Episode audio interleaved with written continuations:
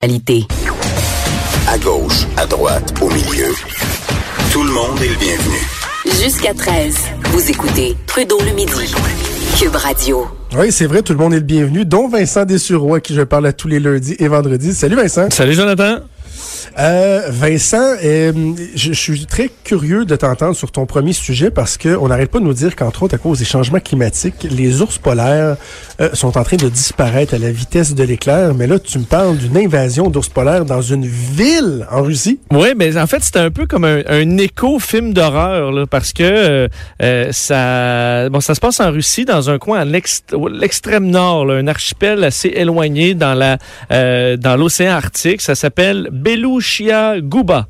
C'est une petite ville. Belushia Guba. Et ils sont euh, présentement envahis. Enfin, ils ont déclaré l'état d'urgence vendredi parce qu'ils sont envahis de d'ours polaires qui justement, euh, bon, là c'est l'histoire qu'on ressort, les, les, ours doivent se, se descendre parce qu'ils n'ont pas de glace. Alors à certains Ah. endroits, euh, ils ne peuvent pas chasser le phoque.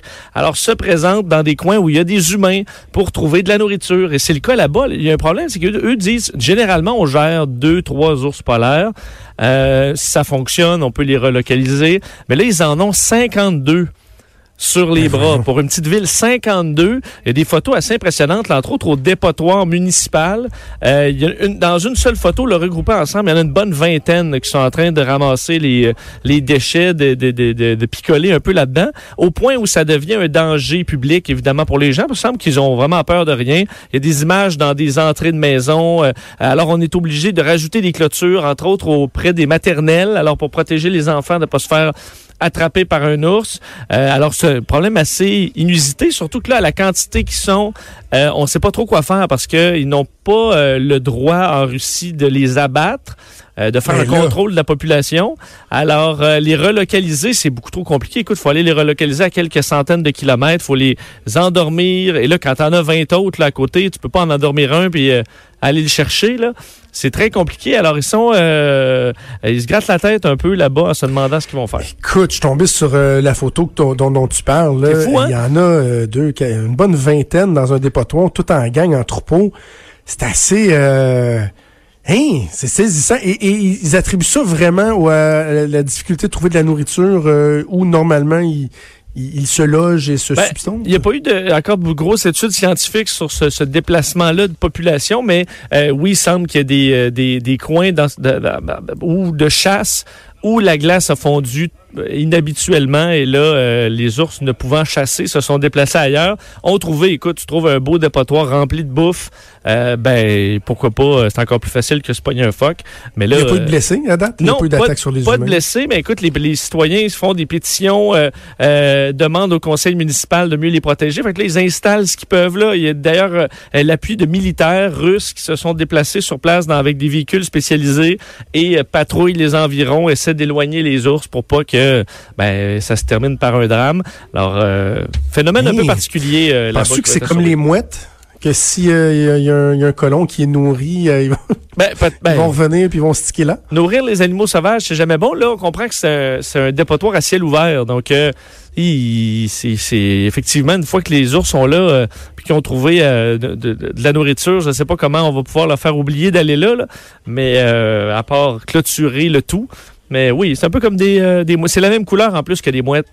Alors, euh, Ben oui. ils sont rendus comme ça. Ah, fait- ça fait le même effet. Quand tu te revives, tu vois une mouette ou un ours polaire, c'est du pareil. Mm, non. Euh, J'ai tellement hâte de parler de ton troisième sujet. Bon. On va commencer par ton deuxième. ok? On, on va se garder du temps pour. Oui, ben, euh, le ton deuxième est bon aussi, tu vas voir. Ben, c'est ça, parce que tu veux me parler d'un débat éthique sur Reddit. Je commencerai par, rappelle-nous c'est quoi Reddit, qui va là et pourquoi? Parce que Ben- j'étais là peut-être sur ce site-là deux fois dans ma vie, puis je suis pas sûr que euh, j'ai trouvé que Non, mais il y, y a de tout. Là, sur moi, sur Reddit, je vais là euh, tous les jours pour Salut Bonjour parce qu'il y a des. C'est là que tu retrouves les vidéos, entre autres, qui vont euh, devenir virales souvent avant que les vidéos deviennent virales. Euh, c'est- Il y a de tout. Tu peux avoir euh, moi, je suis un- une chaîne sur euh, l'aviation où tu peux suivre les policiers ont leur chaîne où ils s'envoient des, des photos de policiers ou des discussions sur les policiers ou peu importe. Mais c'est quoi, hein? C'est ben, c'est un forum c'est de- de- vraiment de- un, for- un forum où tu peux avoir une déclinaison sur tous les sujets imaginables, Euh, de sorte que les, souvent les trucs les plus de niche vont trouver leur place sur Reddit parce que c'est, c'est- écoute, ça s'adresse au monde entier. Euh, et euh, il y a des, euh, des questions. La semaine passée, on avait un, bon, un, un débat d'ailleurs qui, qui, bon, qui, qui était parti sur Reddit. Il y en a un autre. euh, qui est assez intéressant cette semaine, c'est un jeune homme dans la vingtaine qui se questionne? Parce que lui a une nouvelle blonde et euh, un bon soir récemment font l'amour, Euh, tout se passe bien. La dame elle est pas euh, ne prend pas la pilule, elle veut pas enfin lui voulait pas d'enfant, alors utilise un condom, s'en va aux toilettes, ressort bon plus vite que prévu de ce qu'on comprend et euh, surprend sa blonde en train de se Se vider le condom. de se vider le condom dans le but d'avoir un enfant euh, accidentel soudainement. Et là, lui se demande, est-ce que j'ai des recours pour ça? Est-ce que c'est un vol? Est-ce que euh, est-ce que c'est légal de me voler mon sperme que j'ai jeté dans une poubelle?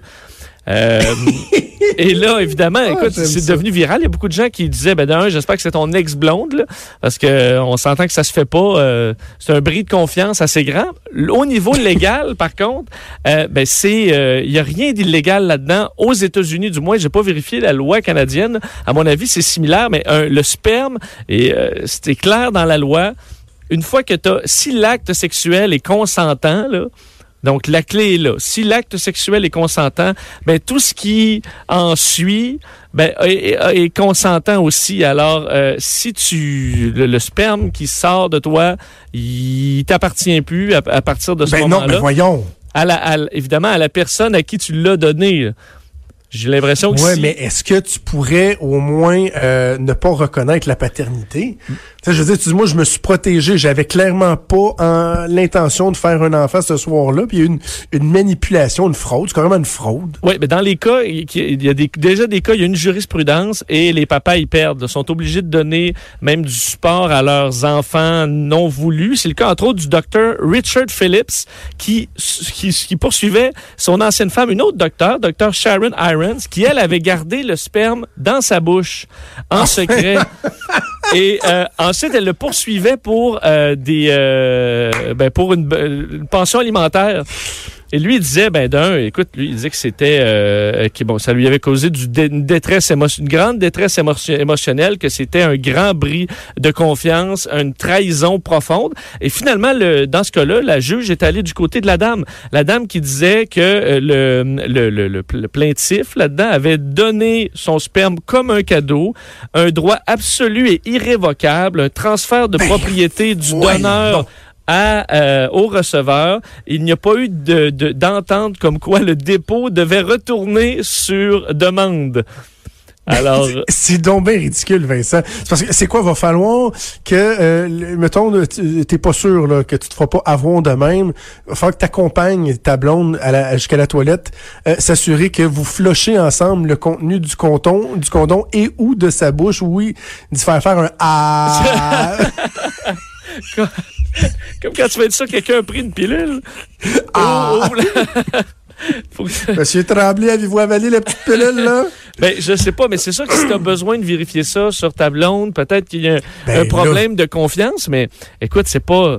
J'avoue que, mesdames, là-dessus, c'est pas super. Même si la loi est, du co- est de leur côté, on s'entend, c'est pas. euh, Hey, tu me fais capoter. Tu sais que moi, ma blonde, elle voudrait vraiment en avoir un troisième. euh, et pas moi. Euh, je- Suis-je à l'abri d'une manipulation comme celle-là? Je sais pas. fasse une entourloupe, là.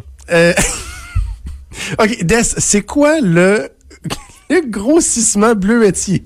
Oui, bon, euh, euh, le- une journaliste du Vice qui s'appelle Samantha Cole fait un dossier euh, sur plusieurs semaines sur les fétiches moins connus.